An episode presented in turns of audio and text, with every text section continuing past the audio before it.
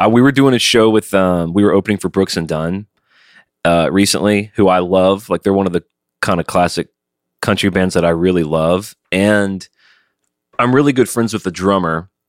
And right before COVID, they needed a guitar player, and he tried to get me in the band.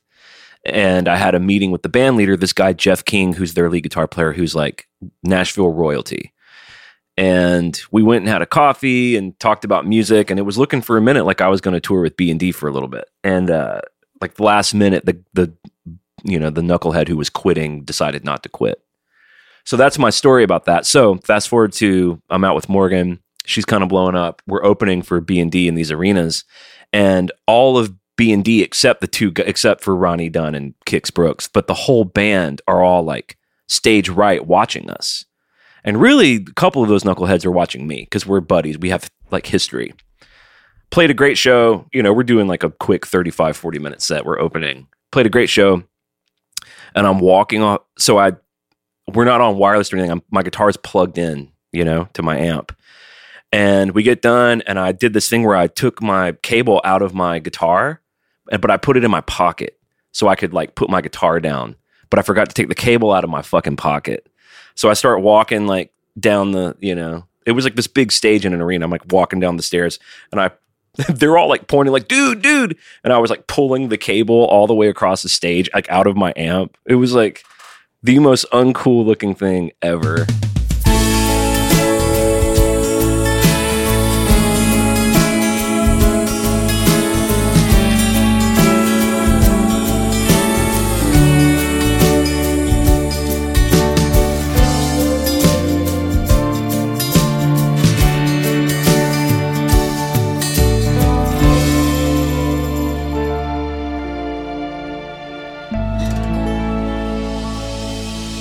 All right, welcome to another episode of A to Z with Clint and Katie. This is episode 13, and we're going to be talking about marriage. Marriage. And I'm even going to do a callback to our first couple episodes. We're going to figure some shit out about marriage. I'm excited. And I, uh, what I am really excited about, Clint, is that we are coming to it from slightly different perspectives. Me being a non married, hopefully soon to be married human, and you Mhm. being a long time married human.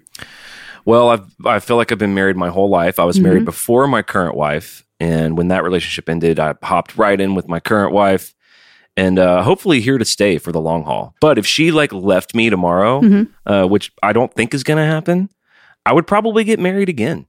I, Hmm. I like it. I like marriage. I like the idea that I've basically had a serious girlfriend since I was 12. Wow. We are the opposite. I know. I never did the uh, take time for yourself thing. I probably should have, Well, but it just never happened. I I did the take all the time for yourself thing eh, to the point of being maybe a wee bit emotionally unavailable to men. so I think we're both on like opposite ends of the spectrum, and that the true spot, sweet spot's probably somewhere in the middle of like, yeah, take some time for yourself, but also be open to life. I wonder if this explains it. And I've not really done a lot of pre thought about this. So this is, I'm coming at you live. Okay. Katie. I'm ready. I wonder if it's because you are an attractive female, which is a nice thing. Thank you. I am a. I'm a four or a five without a guitar. Put a guitar in my hands. Put no you on a can touch me. mountaintop. Exactly, exactly. I truly believe that. I'm joking, but I really believe it. I also am witty and funny, but so my four to five status jumps real high if you see me on stage or if you hang out with me. And if you hang out with me after seeing me on stage, we're together. Period. Yeah. We're going to be together forever. So anyway, all that to say, I feel like maybe for you getting flirty attraction attention, which is a nice thing, hmm a lot of relationships. In fact, all, most of them, eh, well, unless we're talking about the history of marriage, which we're about to find out, but most relationships start with that. Yeah. Now, you probably achieve that easier than me. So you're like, when when when relationships don't work out or they don't pan out, you're like, look, I'm going to be fine. I'm just going to take some time because I'm probably going to be able to find somebody. I wonder if my thing subconsciously when I was a kid and then now as an adult male is like, I don't know how many chances I'm going to get to not be alone. So like I just jumped into all of them. That's Yeah. interesting. I I don't think that I've ever been like I'll never find someone, you know, because I'm not attractive enough or something. That's never been a thing. I think I think unconsciously for me for a lot of years it was if I do if I I have to be perfect at this. I have to do it perfectly. I can't mess up. And also like the unconscious fear of really showing up and being yourself with someone. that I was like, I'm good. I'm good over here with my pals. I don't really need to do that. Now, did I consciously know that I was avoiding that? No. You mean like if they really knew who you were, they may not like it. They may they may reject you. Yeah, like uh, in like a very psychodynamic way. It's like if if if you can't, you know, like be yourself around the the main people in your life, and you kind of grow up being a version of yourself in order to like earn love. Then as an adult, you're like, I don't want to do that. I'll just be on my own where I can be myself. And Right. then you have to like relearn, like, oh, there's actually people you can just be yourself around, and find one of those people. And then I did. Right. Mhm. Right. Yeah. That's what I always sort of did too.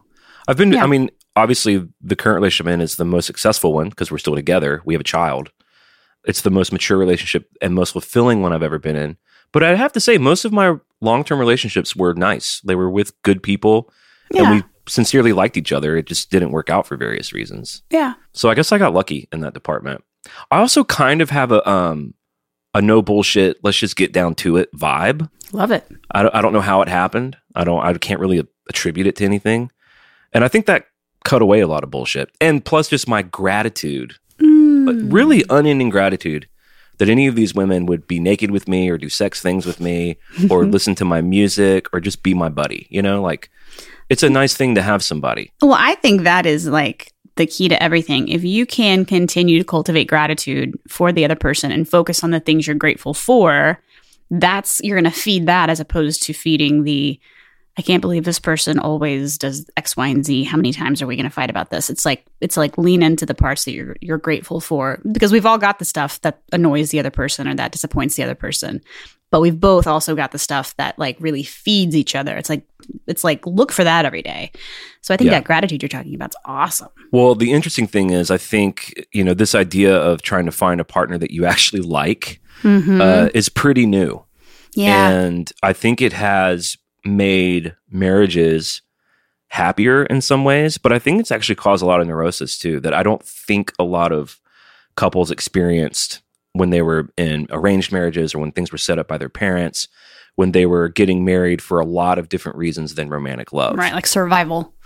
Yeah, survival, taking care of the farm, trade alliances, you know, like strengthening the family blood. We're going to get into all that, but I guess we'll, tr- we'll we'll come back to this idea because I'm definitely a romantic type. Been married, will probably always be married.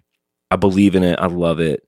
You're someone who is very romantic. Also, Mhm. you you know aspire to be married and I'm gonna be lo- married to your lovely boyfriend. Yes, of course. He's the best. Um, so do you want to just get into the history of it? I don't want it to read like a textbook, but let's do a little history. Let's let's let's hit the high points of the history that that maybe that maybe our awesome listeners are unaware of. Like all I know about the history of marriage is like, you know, you had to like sell your your daughter off to a, another man to feed her, and also, you know, join the family and keep everybody fed. Great sitch for the women. well, it is it, the story of marriage. Really, is the story another thread of a story of women's liberation, which is like nice to see the progression. It's a bit of a mm-hmm. bummer to see how long it went on in such a shitty way. Yeah. But let's just dive in and figure out kind of what's going on with it, and we'll interject our own stuff into it. I also have a bunch of interesting stats about marriage. I'm in. This is a perfect time because someday in the in the relative future and relative being, I don't know how long, but at some point in my life in the future, I will be married. So this is a great time to learn about this history. I like imagining you like because you've kind of hammered that point a few times so far, keep, and I I keep like talking about it? I like imagining that that Joe is like in the next room writing or something, and he just he can't hear me, of course, because you have headphones. But all he keeps hearing you say is like, "Yeah, totally." And sometime in the very near future, um, it's not definite yet, but it could and should be. Um, I will be married sometime soon.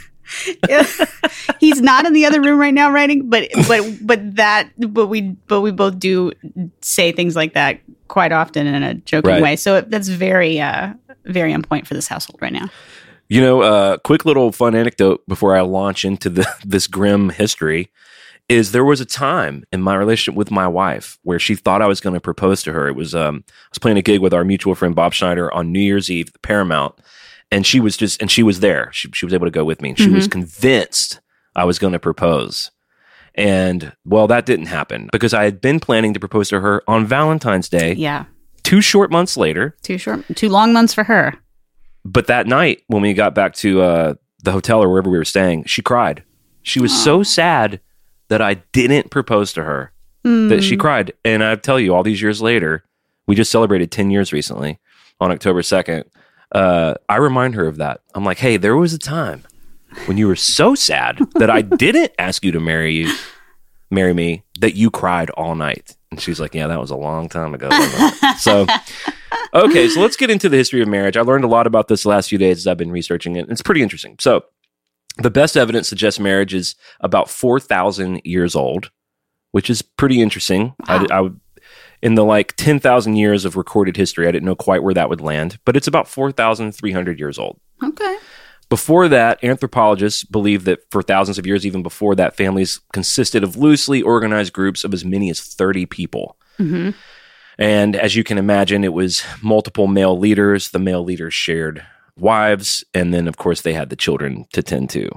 But what happened is we were hunter gatherers. We were always sort of spread out. So the the smaller the band, you had enough people where you could kind of group together, pool resources. Men could go hunt, women could gather stuff and look after kids, and you could probably scare away predators. Right. But then as we became kind of more of like an agrarian farming society, we sort of stayed put more. We needed a more firm structure for families. Yeah. And that's really the crux of it. The, the crux of it really is like a, a unit that can sustain a family. So that's kind of the beginning, like prehistory of it is once we were roaming, we were in these small little bands. There were not a lot of rules. Once we started planning ourselves down and sticking around for a while, we were like, hey, we should figure this out. hmm The first recorded evidence of an actual marriage ceremony between one man and one woman dates around to 2350 BC in Mesopotamia. Wow. And then it says marriage would go on to evolve into a widespread institution embraced by ancient Hebrews, Greeks, and Romans. But back then, it had almost nothing to do with like religious ceremony or love. Like, as we talked about earlier, it was all about trade alliances. You know, it was about being able to have people helping on farms. It's like a business arrangement. Kind of, yeah. And then specifically in regards to women, I mean, it was the purpose of marriage was basically to bind a woman to a man and to guarantee that the offspring would, would be biologically his. Hmm. Because there, you know, this happens in nature too. It's like you have limited resources. Your biological goal is to procreate, Mhm. to propagate your genetic information. So if you're spending your finite resources on genetic a, a child that's not yours or offspring that's not yours, that's kind of a just a an evolutionary. It's a bad idea Right. evolutionarily. And then in some species, they'll when a when a new male comes into the fold, he'll even kill the children of the previous male. Hmm. Yeah. Not a lot of step parents in this world, is what you're saying. Concurrently, also, we're uh, watching uh, the new House of Dragons. There's a lot of this kind of stuff in House of Dragons. You guys been watching House of Dragons? we have not yet, but we probably will. Joe at least will. Did you see Game of Thrones? He saw all of it. I saw a lot of it, and then the end.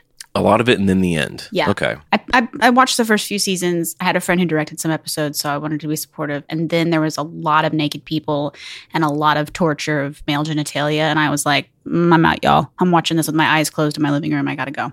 But then I watched the end. Yeah, you just named all the best parts, by the way. so the bummer about this at this point in time is that because I've been talking about it in ways of like, yeah, it's for the family and it's for the good of this and that. The bummer at the time was this is just the way it was, and women were basically property, Yeah. men's property. hmm They were owned by their fathers until they were old enough to have sex with people, and the age was probably pretty young. Oh, and then they were basically given over to men and that's kind of the way it was there was like an ancient grecian betrothal ceremony in which the father hands over his daughter and says i pledge my daughter for the purpose of producing legitimate offspring how romantic Mm. it was a way to gain in-laws make alliances trade ties expand the family labor force uh, almost all of these were prearranged sometimes even among bloodlines to keep family alliances strong so like Oh. first and second cousins which actually i have a quote here about that that i'll read in a is second it from who was it? The was it Doctor Oz, the politician guy who was like anything other than first cousins fine. Disclaimer if I quoted that incorrectly, but he said something about that and it got all like a big uproar. Anyway, continue. Well, first of all, it's real prevalent in the Bible. Uh, Isaac and Jacob married their cousins. Abraham, famous father Abraham, married his half sister. The quote I was thinking about was Rutgers anthropologist Robin Fox estimates that a majority of all marriages throughout history were between first and second cousins. Mm. How does that How does that strike you? How do you feel about that? I kind of want to drink some Lysol and clean everything out, just make sure everything's good in here. A good shower might change all of that. Yeah. Uh, ancient Hebrews were free to take several wives, and married Greeks and Romans were free to sleep with concubines, prostitutes, teenage male lovers, and basically anything they wanted to do. And if the women couldn't produce offspring, their husbands could give them back to their fathers or marry somebody else. So not only was it not about romantic love or sex- mutual sexual attraction, it also wasn't monogamous. It wasn't like, well, I found I found a nice lady whose dad's sold her to me for 30 shillings and uh, we love each other and we're just going to make a family. The dudes were still doing whatever they wanted. Yeah. The women, of course, couldn't. it feels like pets. Like, oh, hey, I'm going to get a puppy and then I can get another puppy if I want. And if this other puppy's, the first puppy doesn't behave well, I can give it back and then I'll get some cats and then whatever. It's like you just, you're like the, the leader of the pack and then all these other things have no autonomy or ability to make choices. Yeah, it's just straight up property. Yeah. And- right. and it's it's interesting to think about. I mean, I think I mean, I'm abhorred by it. Like I read this and I'm literally mortified because I all I ever really wanted in my marriages was a partner, an Right. equal partner. Right. Um, but I also live in this time. I live in a Mhm. time where women work. Women Right. are, are economically independent. So if you're if you're just if you're trying to put your headspace here, I'm not saying justify it or excuse it, but if you're just Mhm. trying to understand why we did this, if you're looking at it from that point of view, it's like, all right, you don't want to raise kids that aren't yours. I get that. You're the one at more risk if you're the one that's solely economically in charge of feeding an entire household. Right. So the ideas of like whatever you had to have a division of some kind of labor. Yeah. So like, and I think a woman would say, "Well, I'm bearing the children. You couldn't do that." You know, that's hmm the risk, the cost risk between a man and a woman for bearing children is extremely disproportionate. Um, but women weren't really allowed to make arguments for themselves in that way back then. It's so interesting to like think of it like that and then to picture a man getting down on one knee to propose to a woman and asking a, a father and our parents for like a blessing or a permission or whatever permission not from me but blessings or you know it's like it's like it's like there's been in some ways like a real reversal of what how you begin a marriage since then Yeah, and that that actually came later. That Mhm. kind of stuff. Um, What really started to turn things around for the woman, and I can't even believe I'm going to say this, is religion, Hmm. because the Roman Catholic Church got involved. They became more powerful in Europe, and then so it sort of evolved into where you needed the blessing of a priest at a ceremony to make the marriage legally recognized. Mm. So you just start mixing all that in. You throw hundreds of years on that. You know what I mean? And, Right. and the, the religion's taking a foothold in Europe. By the eighth century, marriage was a widely accepted sacrament in the church of the Catholic Church. And then in 1563, at the Council of Trent, marriage was written into actual canon law. So part of what happened with all that was monogamy. Monogamy became like a guiding principle of Western marriages hmm men were still permitted to have extramarital affairs until the 19th century, but they could only marry one woman, yeah just one wife multiple women on the side yeah okay which is fascinating because, you know, the Bible is the heroes of the Bible. And, you know, I don't, I'm not a religious person, but I have read the Bible, hmm which in my experience separates me from most religious people. But the Yeah. Old Testament is the heroes of the Old Testament are filled with what any kind of normal moral person would describe as a, a degenerate, you know, yeah, like not great David and Solomon with thousands of wives and concubines and fucking prostitutes and their family members and raping people and killing men, women, and children. So the Catholic Church got involved and kind of said, listen, the Catholic Church started to like basically say, you need to treat women with respect, which is cool, which is nice. Yeah. You should. And they said you you can't divorce. They made divorce basically illegal. And w- the way that protected women was a guy could go have sex. They're like, look, have your, all your concubines, no problem. That's what King David did, and he was a nice guy. Uh, but they're like, but you can't leave this woman in destitution who like Mm. bore your children. Mhm. So it really had more to do with the right thing to do isn't to be monogamous and faithful to your spouse. The right thing to do is you got to keep supporting them even though you want to go do other things. yeah alimony in the form of just staying married forever Exactly. Well, because women had, I mean, women until very recently didn't really have any recourse right because they didn't have economic independence. right right So, I mean, I, th- I think a lot of women are still stuck in that a little bit even today. I mean, I, I think that reaches not that far into the past where women stayed in shitty marriages and stayed in shitty situations because they hadn't didn't have any options. right hmm All right. So this began to make things a little easier for women, which is kind of nice. Uh, but men were still considered the quote unquote head of the household, Mm. which I've always hated that.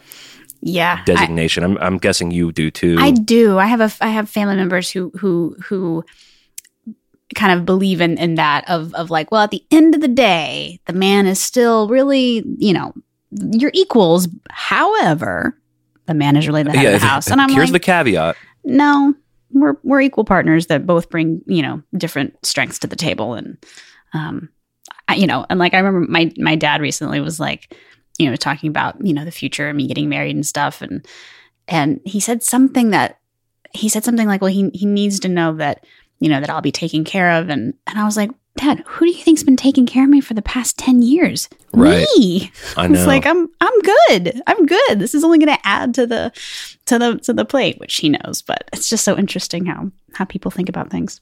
I agree with all of that. And as a dad, I I want my daughter to be completely independent before she gets married, so that she can truly marry someone that she loves and she's not settling or, or she's Mhm. not incentivized by things that are out of her control. Yeah. Having said that, as I'm thinking about it live on this podcast, I would rather her marry someone who had their shit together than a than a deadbeat. Oh, for well, know. totally.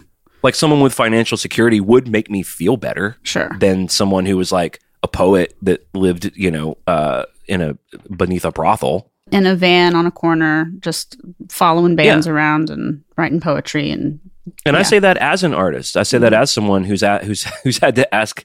Well, I didn't ask. I asked my first wife's dad. I played that whole game, and he was very ungracious about it. He he was bas- he basically tortured me about it. like you asked for their blessing.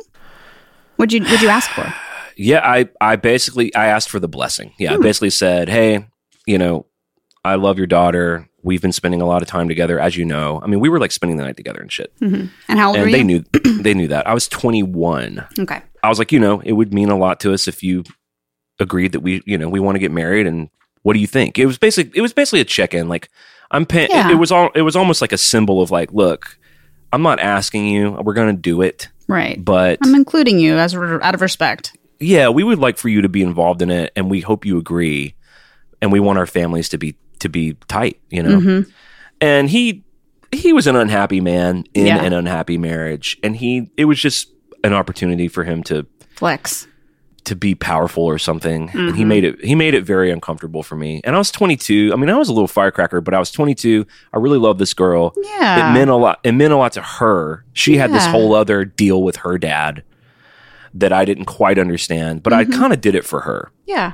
I definitely didn't do it in spite of her. Like, I need your father's permission to, you know what I mean? Like, we were already having sex. We were already like, I think we might have even already been sharing money. We were just about to move in together.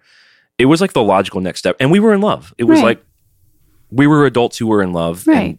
we weren't kids, and so Well, I wish The second- the second time around with my current father-in-law who I, I love like a dad i mean he's he's one of my favorite people and we've been really close this whole time i called him from austin because i proposed to my wife uh, at austin city limits and i i got him and my mother-in-law on the phone and i basically just told them i said hey i just want to let you guys know i'm going to ask isabel to marry me tonight and i just wanted you to know and uh, i love you guys and I, I can't wait and they were like, "We love you. We we've been hoping for this. We're so excited. Please call us when you're done." And they've always been very very cool. And and Isabel and I have had a lot of ups and downs, but they've always been very supportive and like you know um, gracious with our family. That's really cool. I love that. Way to go. So I Way have to go, so I have a good history with that. Yeah, they're they're pretty rad. All right, so we got to talk about how love does get introduced because nowadays marriage is all about love. I mean, that, as far as like the cultures that you and I are most familiar with, Right. It's actually a surprising number of prearranged marriages that still happen to this to this day, but not really in the states very much. Yeah, we'll get Oh, into that in a second. And well, not only that, but their divorce rates are way lower, like insanely lower. Well, I have a question about that. Yeah, yeah. There's a lot of reasons of why that might Yeah. be. Okay. We'll if, if if divorce is punishable by death, yeah, it's going to be a lower divorce rate. Or also, very collectivist communities may make choices that aren't in the individual's best interest because they're trying Exactly. to like be a part of the fam. All right, so most human history marriages were practical in time Mhm. spouse. So the, here's the thing about a lot of prearranged marriages is they may have been practical, but in a lot of those cases, the spouses would kind of grow to like fall in love with each other. Wow. And maybe you have some kids together and then maybe that glues you as a family. And so like you can learn to love somebody, you know, if you have to, I think is the idea. And there's a lot of testimony of people that were in prearranged marriages that are like, I love my spouse, you know, our Mhm. parents got us together. It's not like, I think the idea we conjure in our heads is like evil, evil, like gross dads who just want to exchange their daughter's sexuality for money or something. Right. Whereas in a lot of cases, it was probably like, well, how do we how do we do all the pragmatic sides of arranging a marriage, but also try to make it so that it's a good fit for our kids, so they can be happy. You know I- what I mean? I hear the words you're saying, and I just feel like I'm trapped in a box and I am trying to fight my way out. Like the idea of someone choosing a husband for me, even if they're trying to make the choice good, it's like, no, get me out of there. I gotta escape. Well, it's worth remembering too that the boys were also the men were also prearranged. You know, Right. they didn't have a say in it either. It wasn't like the women were paraded in front of the men and the men got to go, that one, please. Yeah, it But was your parents basically saying, "Look, we we've got shit to take care of that are bigger than your individual needs." Yeah. they didn't even have anything to compare it to. It's just what it was. So they're like, look, this is what everybody does. This is what me and your mom did, and we've got we've got like political business to take care of.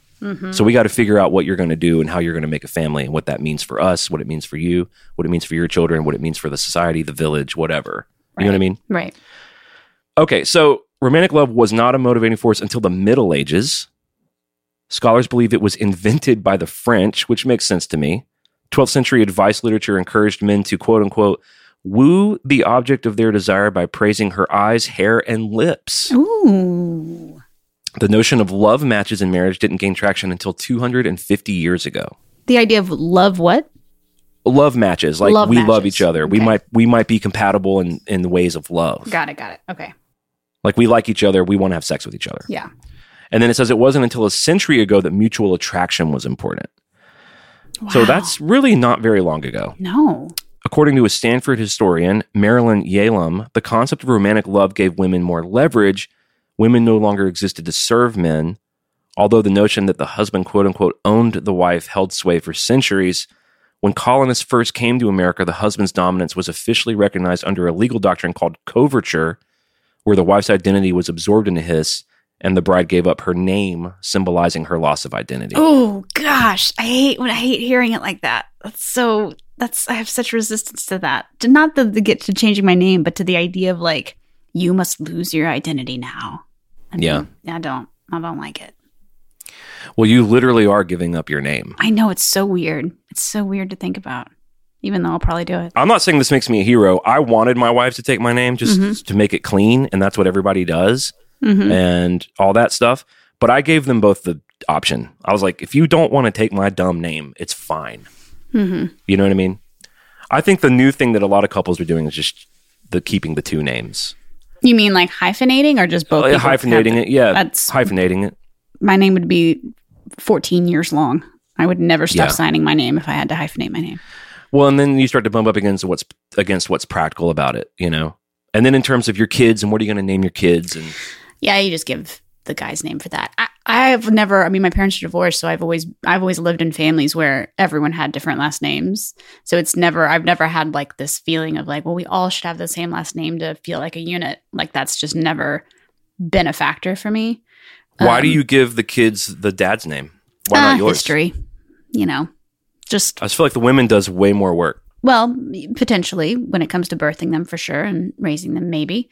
But uh I don't know, just just that's how it that's how it's been. I don't I don't feel an attachment to like my last name being carried on versus, you know, like I don't that wouldn't be a battle I would fight. Yeah. All right. So family arranged marriages and alliances gave way to love matches as we transitioned from agricultural to market economies. I talked about that earlier. Like Mhm. once people got more independent, uh, because the, the idea was basically like the dad would, the parents would control all of that. And you know, you've heard of like dowries and stuff. They Sure. would give like inheritances and stuff. So kids needed, uh, who basically either worked and ate off whatever land their parents owned or needed the capital that whatever capital their parents could scrounge up. Do you They think that's de- why I'm sorry, go ahead. Well, I was just going to say they depended on that. So when mom and dad are like, look, you're going to marry Sally down the street. She's got good parents. She's healthy. Uh, they have two horses and we only have a goat and, you know, whatever. Her uncle has a well. And so the kids are like, okay, I mean, cool, whatever. and the parents are like, "All right, jam. Now we now we have two horses and a well, and they have a goat." They get a goat. Do you think that's why traditionally now the the woman's family pays for the wedding? I guess that's what that is. That's another weird tradition. Yeah. Well, isn't it like wait, I've done this twice. The the woman's side pays for the wedding, and then the dad side pays for like the honeymoon. Well, I don't I don't know about that. The w- my understanding is that the the bride's family pays for the wedding and the groom's family pays for the rehearsal dinner. Honeymoon I'm unclear about. Oh, okay. I think Honeyfund, aka the the new registry of just money is what pays for the honeymoon. Right. Yeah. Right. Well, that's what we did for our wedding. My my to my current wife, we eloped, Mhm. and my my in laws they gave all their kids a certain amount of money. They were Mhm. like, "Look, we're going to give all the kids this exact same chunk of money for their weddings. They can do whatever they want with it." Right. And I think we put a down payment on a house That's and bought furniture. We bought, you know, we bought furniture. We were Yeah. pretty smart about it. We Yeah. went, we went to New York and got married um, with just a couple of people there, and it was nice. We had a great Mm-hmm. time. Yeah. So the modern markets allowed women to have more economic freedom, more. I think I meant to write independence, but I it corrected to indolence, which is not what I meant. Uh, and less beholden to their husbands, which is good. I mean, Yeah. I don't want my wife beholden to me. No. I want her to be with me out of a free choice because she loves me. Now, there have been there are ways that marriage slows down a like, I'm mad at you, I'm leaving.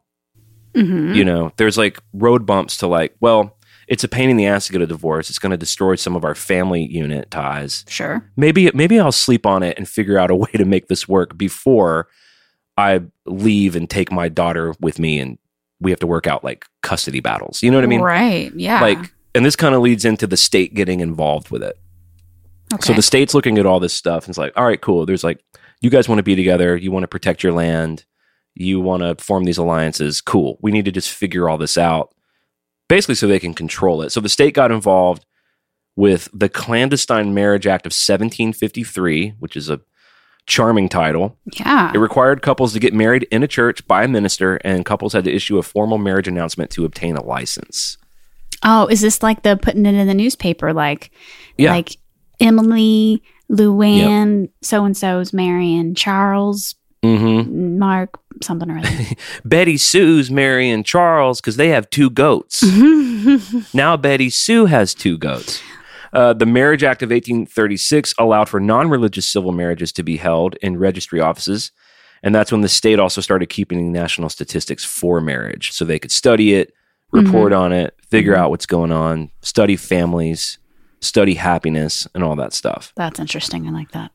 So I talked about women's rights, which is a big part of this, and it's just a shame how long this all took. So in 1920, women famously won the right to vote, which is what kind of started to transform women's lives in general, but Right. marriage being a part of that. That's not that long ago.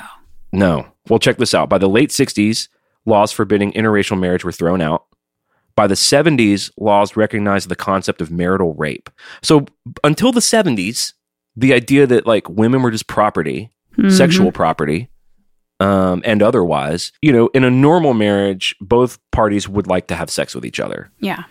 or maybe there's some times where my wife would like to have sex because maybe we're trying to make a baby and maybe uh, i have a tummy ache or whatever. Hmm but we're still but but you know her needs in that situation subsume my own. We're, that's a marriage. That's a negotiation But right? it's a choice. You're making a choice. no one's ever exactly. No one it's a choice. If, if if a partner in a normal marriage in a happy healthy normal marriage does not want to have sex you don't have sex period. Mhm.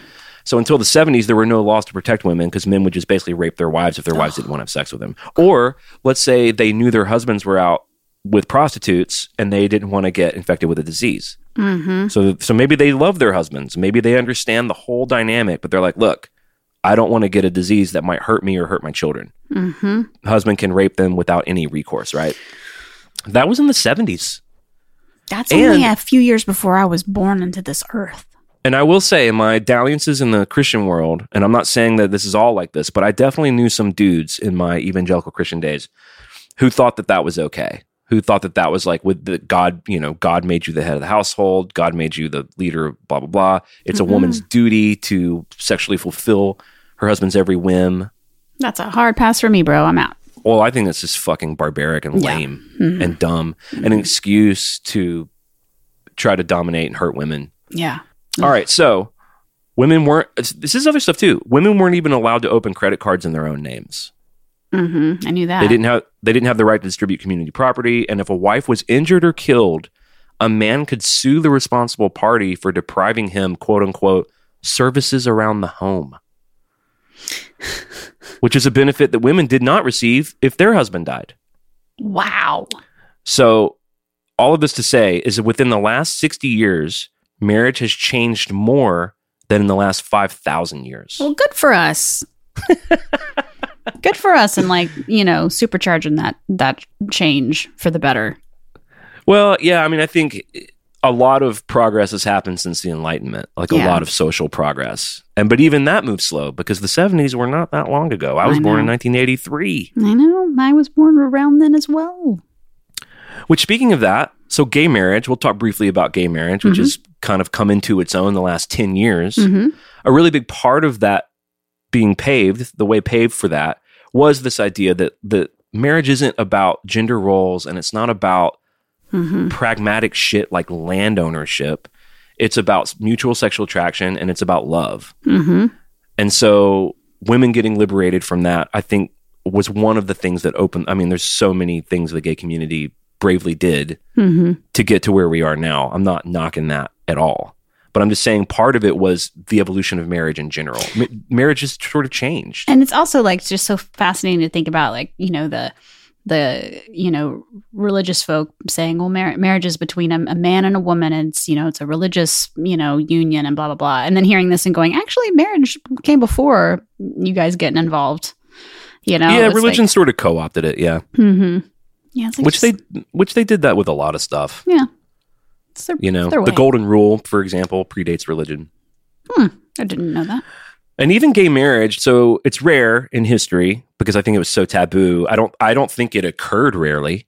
I think it was rarely recorded. I think it was mostly kept pretty hush hush. But the gay marriage uh, the roman emperor nero who ruled from AD 54 to 68 was married twice to men Oh, in formal public weddings and he forced the imperial court to treat his uh, husbands as wives wow. which i'm like well does that mean they didn't have any rights or anything You can marry me, but you're gonna have to give up your manly rights and be know, downgraded exactly. to woman. they're like yeah i don't know if i want that deal Doesn't Um, sound great. It was outlawed in th- the year 342. Um, Gay marriage? But until, but yeah, Hmm, but okay. like not gay. People, people were having all kinds of gay sex and stuff. But yeah, like Right. the marriage part of it, um, it being sort of legally recognized. Right. That it was pretty common until then. From like from Nero to 342, 250 years, it was pretty common. So thankfully now a lot of that's. I, I think the gay marriage issue. Well, um, I, I don't know. I don't know what's going to happen in the current political our- climate mm-hmm. but I think the the tide of like what the people want. I think people Right. are Oh, for sure. are over it. Yeah, like it's know? it's yeah for sure. And I remember I think I've told you the story on this podcast before, but when gay marriage became legal, I was in Los Angeles and I just had this. Yeah. I was walking around. I was just like, oh my gosh, everyone is so happy. And I know LA is different than different parts of the country, but it was just so palpably like people were were joyful, and I was like, this is where I want to be. I love this feeling. I love that people are happy about this. It was great. We got married on October second, twenty twelve, in New York City, and we had to go to a courthouse to get our license, and it was filled with gay couples that because that that was about that time that it got legalized in New York as well. So, Oh, I love it. and we, you know, we we have some dear friends that are gay and fought hard for the right to do that, and Mm-hmm. used to march in the parades in Nashville and take Nova, and it's a big part of the ethos of my family too. And Mhm. it's it's nice that that I mean uh, th- that just opened doors to all sorts of other issues that we need to normalize. But Mhm. It does feel like like I have a pro gay tattoo, and people ask me about it sometimes, and I'm like, you know, when I got this like 12 years ago, it was kind of a different world, and like Mhm. we've really just come a long way in, in the Mhm. 10 to 12 years since I was like since DOMA, you know. Yeah. Now, what happens from here on? Who knows? I mean, the, I remember reading a quote once. It was like the biggest philosophical conversation in 500 years might be whether or not the Earth's round, and that scared me because I'm like, oh, there's you, people are already flat earthers are already out there right now. You know, Shaquille O'Neal's one of them. No. He came out the other day and was like, you can't prove the Earth's not flat. I'm like, no, not you, Shaquille O'Neal. You're like one of the best basketball players of all time. Don't be a flat earther, bro. What? Yeah, I know. I know. It sucks. Shaquille. I know. Hey, he's he's out there with you. He's out in L.A. I don't know what's going on out there. I can't even fathom the flat Earth thing. I don't get it. I don't get it. Um. All right. We have to talk about divorce. If you're going to talk about marriage, you got to talk about divorce. I myself have been divorced. It was horrible. hmm But divorce is part of the idea of the independence of like marriage being about love matching. Yeah. And I think that what comes with people being able to make these decisions and having economic freedom to not be stuck is sometimes people break up. hmm And marriage, I've always kind of seen as like a big breakup hmm The biggest. because there are families involved. Sometimes there are kids involved. You're you got to divide your assets, your money. It's just a big mess. And I I like the idea of it because it I like the idea of it being a roadblock that keeps you from making that big decision. You know what I mean? Yeah. Well, I I would not get married if um divorce was like illegal or something. Yeah, totally. You know. And and I but I don't and I don't even think that that's unromantic. It's like I I like every, you know, someday when Joe and I get married, every year we're married is because we are choosing to continue to be married. You know. Yeah. It's not because well, there's no going back now.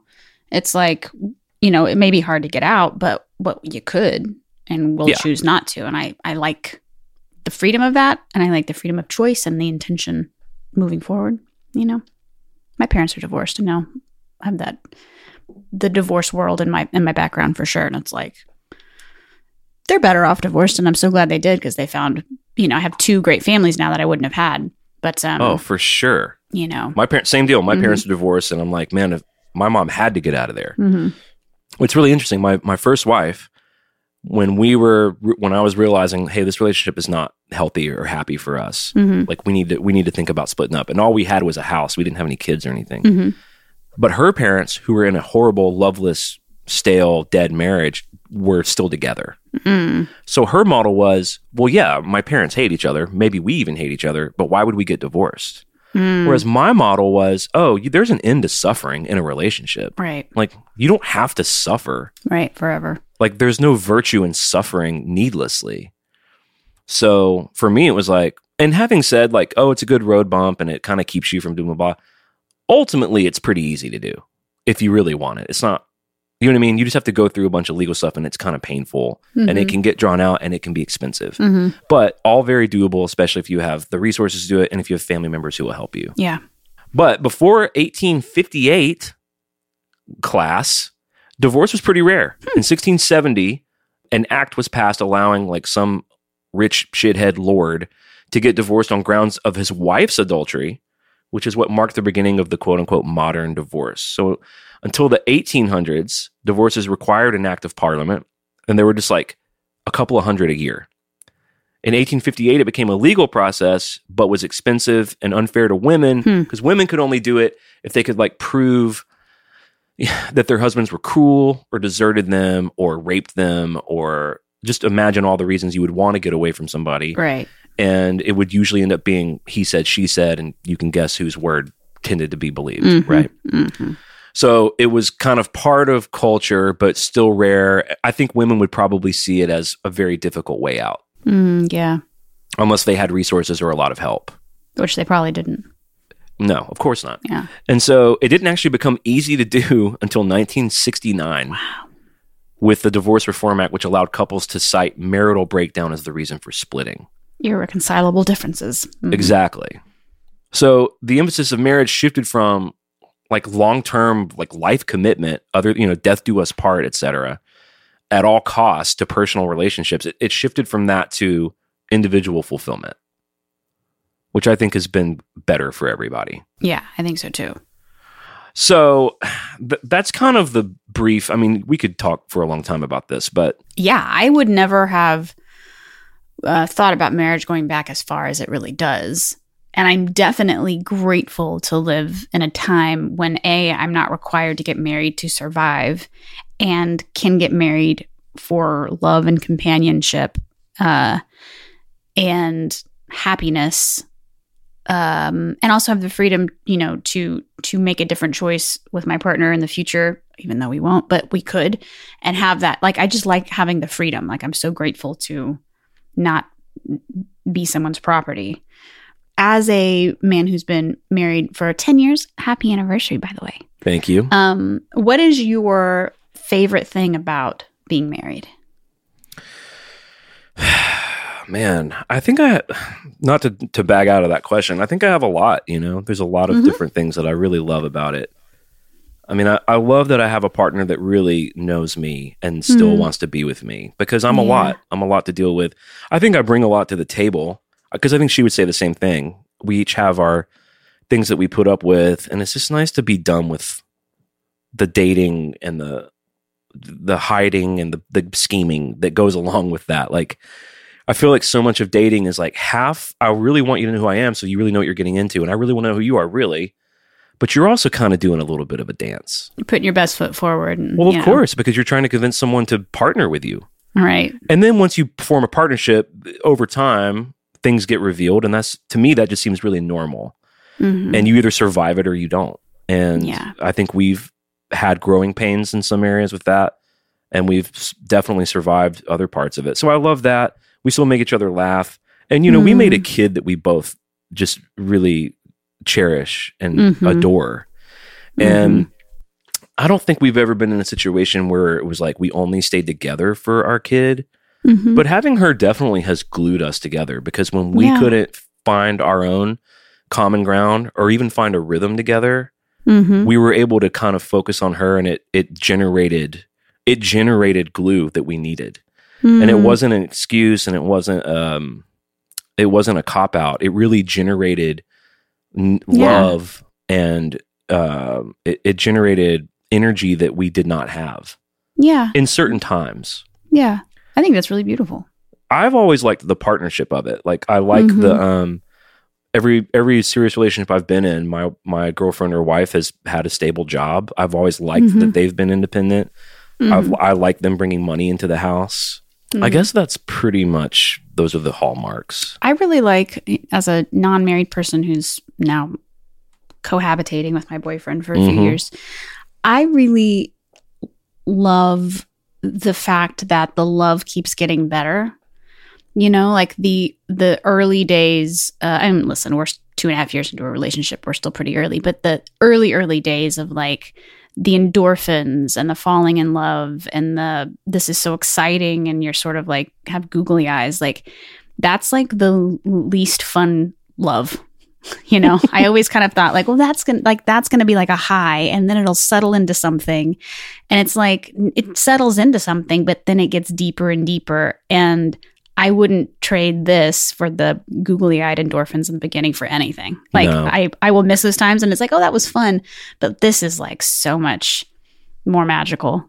And uh and i look forward to, to feeling it out you know as as it gets deeper That totally resonates with our experience. I mean, that part Mhm. is fun, and you really do a lot of living off that time in lean times. Mhm. You live off of that because you don't have the like muscle of longevity. Now we have this like longevity muscle, and we've Mm-hmm. survived so much that when we when it's like lean times, we're not living off ten or twelve or thirteen years ago. It's just Yeah. gone. It's that time is gone. Mhm. We're living off the strength of knowing what we've been through. Mm. And that's its Mhm. own that's its own power and its own sauce that I Mhm. that I love. I mean, we we talk about it. We're like, man, we're in such a cool spot.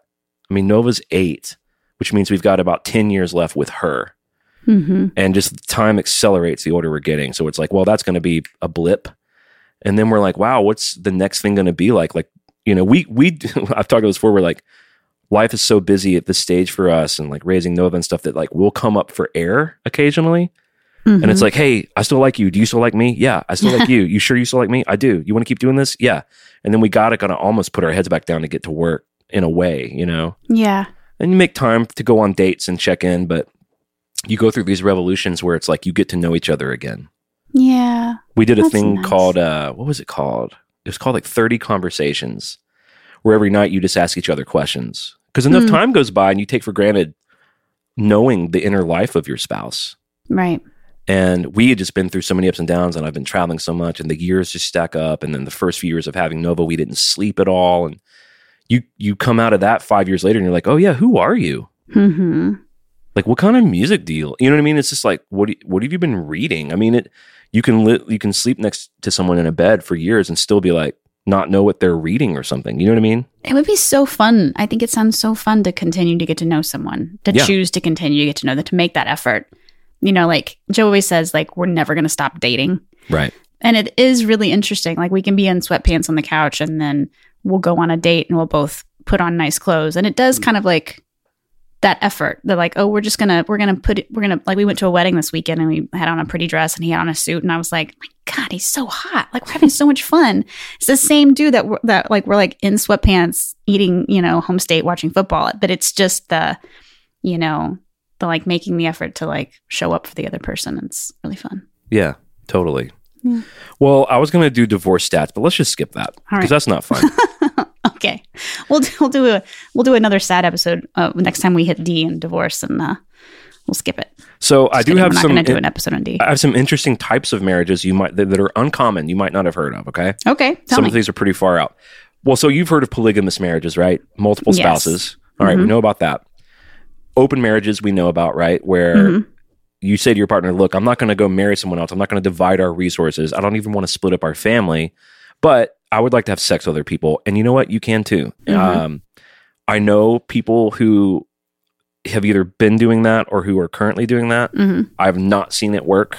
Yeah. Um, it eventually is a pretty hard crash and burn hmm um our therapist Sonia used to tell us it was just like a very she described it as like a very um high level of intimacy and she's like it mostly crashes and burns because people actually aren't emotionally mature enough to handle it and i would put myself in that category Yeah. um you have to have a lot of rules and you have to play by those rules and you have to um have a lot of trust you the dynamics of what you are being asked to do on both sides of an open relationship require a lot of um I don't know either com- either you're completely oblivious or you're a lot smarter than me.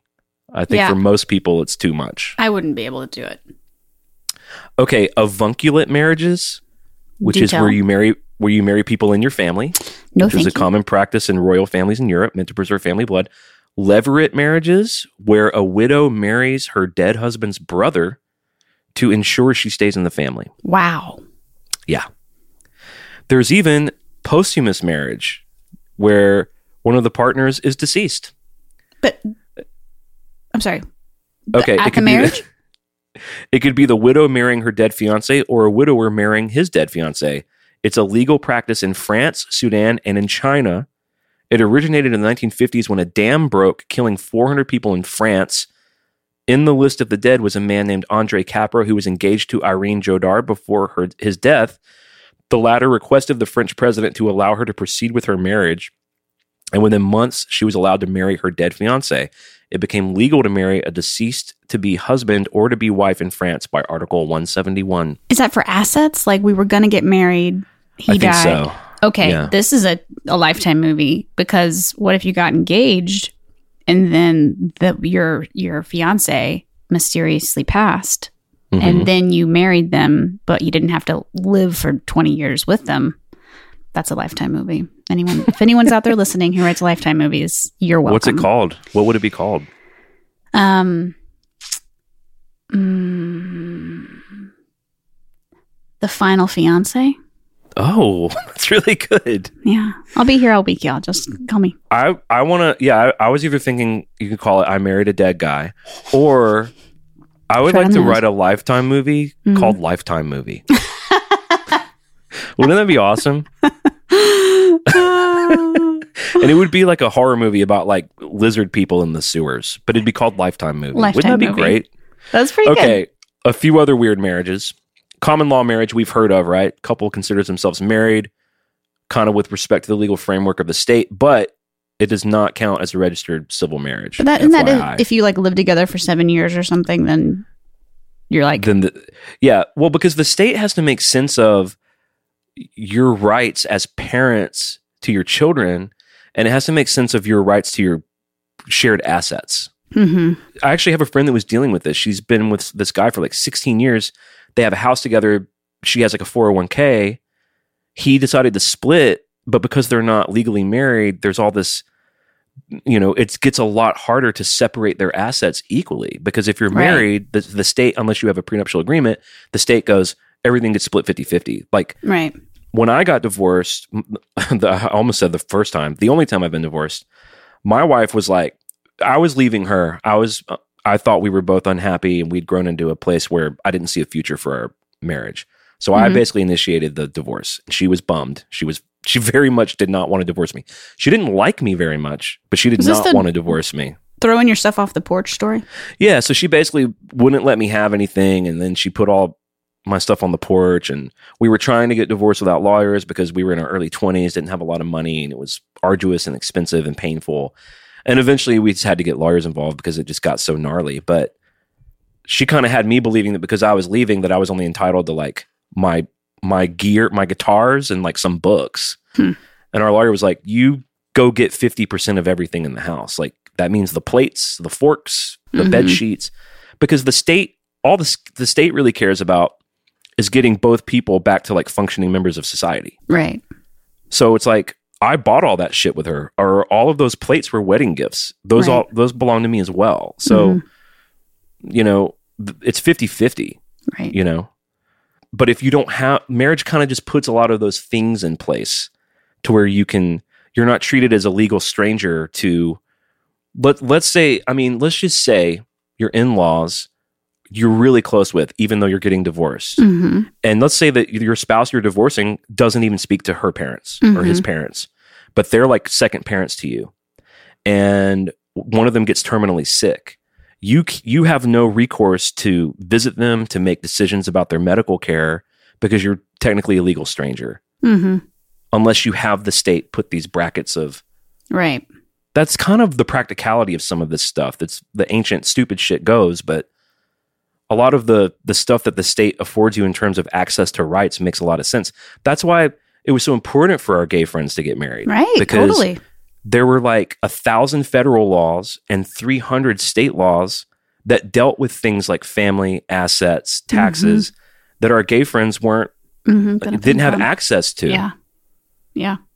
and what for because of some outdated ideas about what, who should be you know what i mean it's like didn't make any sense so Yeah. all of those same benefits if they f- fought and still fight for we get that's Mhm. why it's important to think about it you know Mhm. even though marriage is on the decline all right lastly the arranged marriages because i thought this was interesting so approximately 25 million arranged marriages happen every year Wow.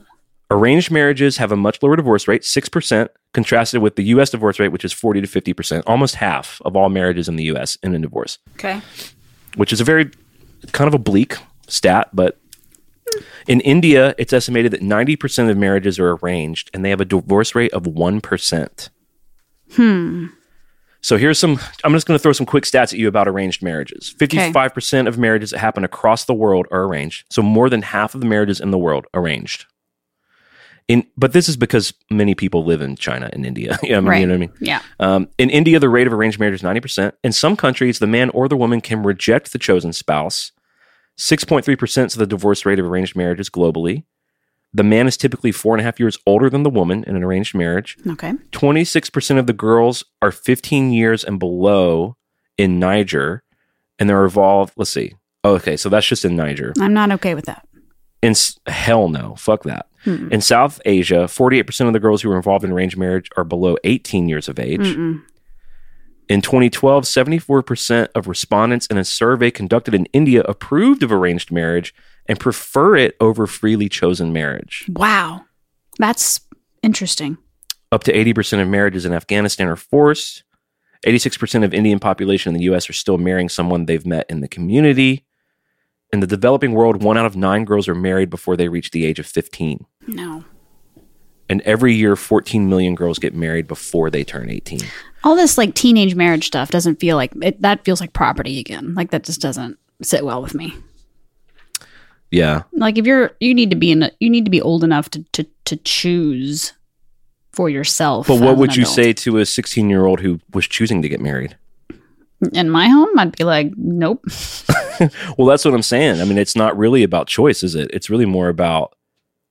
I mean, I wouldn't see. We start to just get into some of the language of this stuff because if Nova came to me when she's 16 and said, "I'm going to marry Tommy because he's got a cool motorcycle," hmm I would literally say no. I would forbid her to do it. Well, she couldn't in America without your permission because she's still a minor. Right, which is kind of a way of owning her. Well, it's protecting the your child until they are of you know predetermined legal age to make these decisions. Yeah, yeah. I'm all about it. I mean, I'm Yeah. I, I don't know how I would write it on paper, but the the the the the, the real shit would be no. You're not marrying Tommy with a motorcycle. yeah, yeah. Really not going to do that, Nova. Not So, going to go. over Future of marriage. Let's just bring all this to a blistering conclusion here. Okay. Like, what does it all mean? All right, so a lot of people, mostly young adults, obviously, mm-hmm. Mhm. are less likely uh, to see marriage as an integral component for a happy and fulfilling life.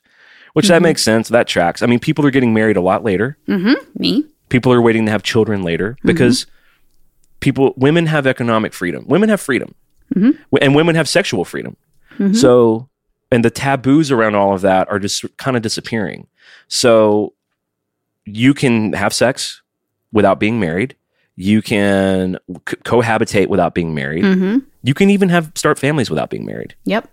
so the sort of societal and cultural force of it as an important institution doesn't make sense anymore. Other than some of the things we've talked about in terms of access to rights, I think it's romantic. There's something kind of nice about tradition. You know what I mean? Yeah. Like when I asked you why you would give your offspring the man's name, you kind of appealed to the tradition of it, right? Yeah. Um, a lot of couples are remaining single or cohabitating due to high. I thought this was interesting. So another deterrent for marriage, also high debt, unstable jobs, other financial challenges. So people are not getting married because of that. Well, I think people are saying, well, I I don't want to get married and start a family if I'm like hundred thousand dollars in debt. It just Right. doesn't seem responsible. Right. Right. Or someone's going, well, if I want to spend my twenties and thirties developing a career, hmm I don't want to have kids that I never see. Right. Yeah. and people are worried about losing their jobs. So they're like, well, if I'm going to bring a kid into the world or I'm going to get married and have a spouse that I that might depend on me financially, but I don't know what my my job's not secure. Right. Well, yeah. I mean, also, I I think that there's a, a like a line in there somewhere though. Like if you want to have children, you can't wait for the perfect moment when everything is aligned and your job is perfect in order to do that. Like you've got to like you know that time will pass like your window for for having a family and growing a family will pass like you've got to you've got to take some chances in there you know You definitely have to get the ball rolling if it's something you really want. mm-hmm. I don't think it'll ever be. I mean, as someone who's gotten married and had a kid, and when we got pregnant, it was very scary because I didn't know how we were going to do it. Mm-hmm. and then we did it and it's been great. I definitely ascribe to that. I do think it can be better times than others to, Sure. to do it, sure sure totally but that's obviously going to depend on the individual and their their circumstances, their job, their family. mm-hmm. I do think for a lot of people, especially if you have a partner that you trust and love, you can kind of figure anything out. yeah You know what? That's actually my favorite thing about marriage Hmm. is that I really feel like whatever happens, me and my wife can figure it out. I love that.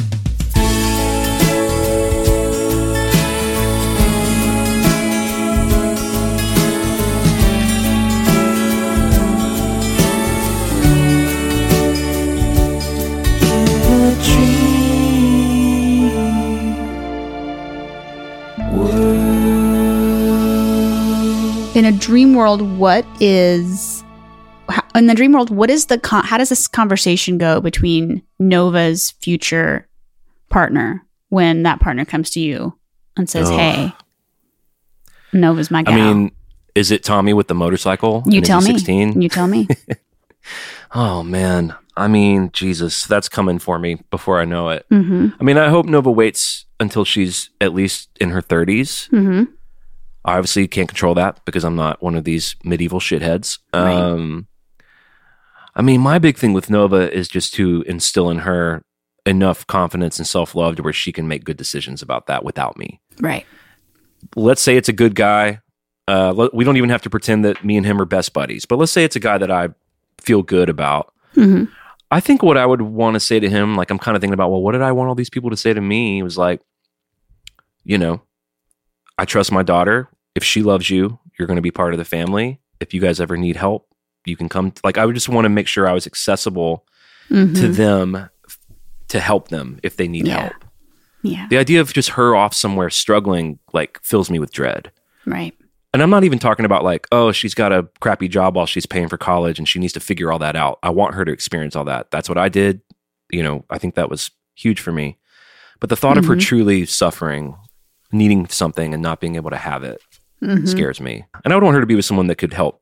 That without trying to sound like one of those guys, like someone that could help take care of her. I mean, there are ways that I take care of my wife. Yeah. There are ways that she takes care of me. I don't Mhm. think we need to get to a place with semantics and bullshit about gender crap where we can't say like, yeah, part of being in a relationship is supporting each other and helping each other and Mhm. providing Being a partner. providing things that you don't have, hmm you know? Like it, Mhm. there's a deficit in my life that she provides. I think that's okay, you know. Yeah. I think that's cool. I think it's beautiful.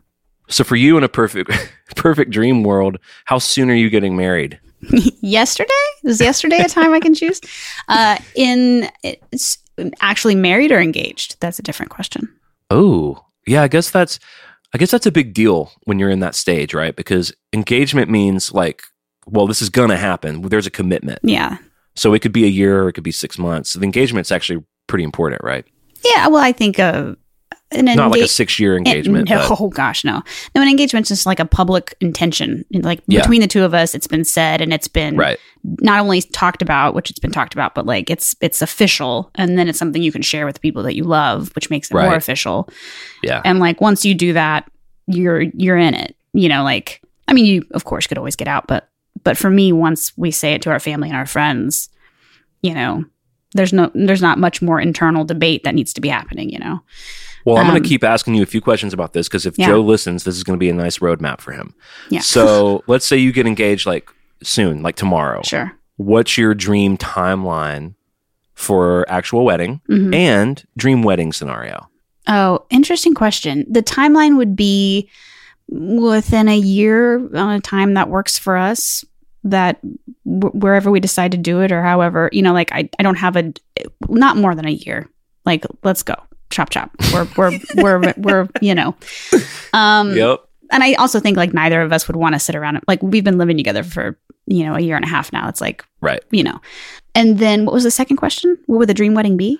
Yeah. I mean, you don't have to give, uh, you know, details you don't you don't want want me to pull out my planner and no i'm just kidding um Do you I, already have one for real? no i don't i joe and i talk about this a lot there's i don't know what too many specifics except that we want it to be really easy for people Yeah. to celebrate us and our love Right. and and we want friends and family and loved ones there not a lot of them you know not not hundreds and hundreds but but the people that are important to us and really make it make it incredibly fun and celebratory and, and easy for everyone to celebrate um Would it be in Los Angeles?